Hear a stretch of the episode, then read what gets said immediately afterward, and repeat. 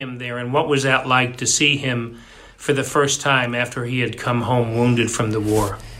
Oh, well, I guess I was just so happy to see him, you Hmm. know, and that he had come back.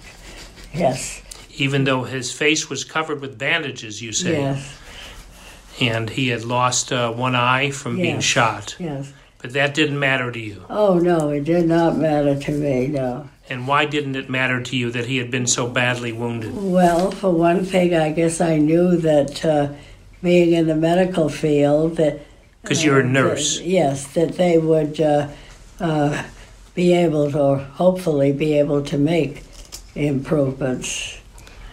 How about personally? Did it bother you personally to see him No, that way? No. And why at all. not? Because you were. Well, because I was in love with him. I see.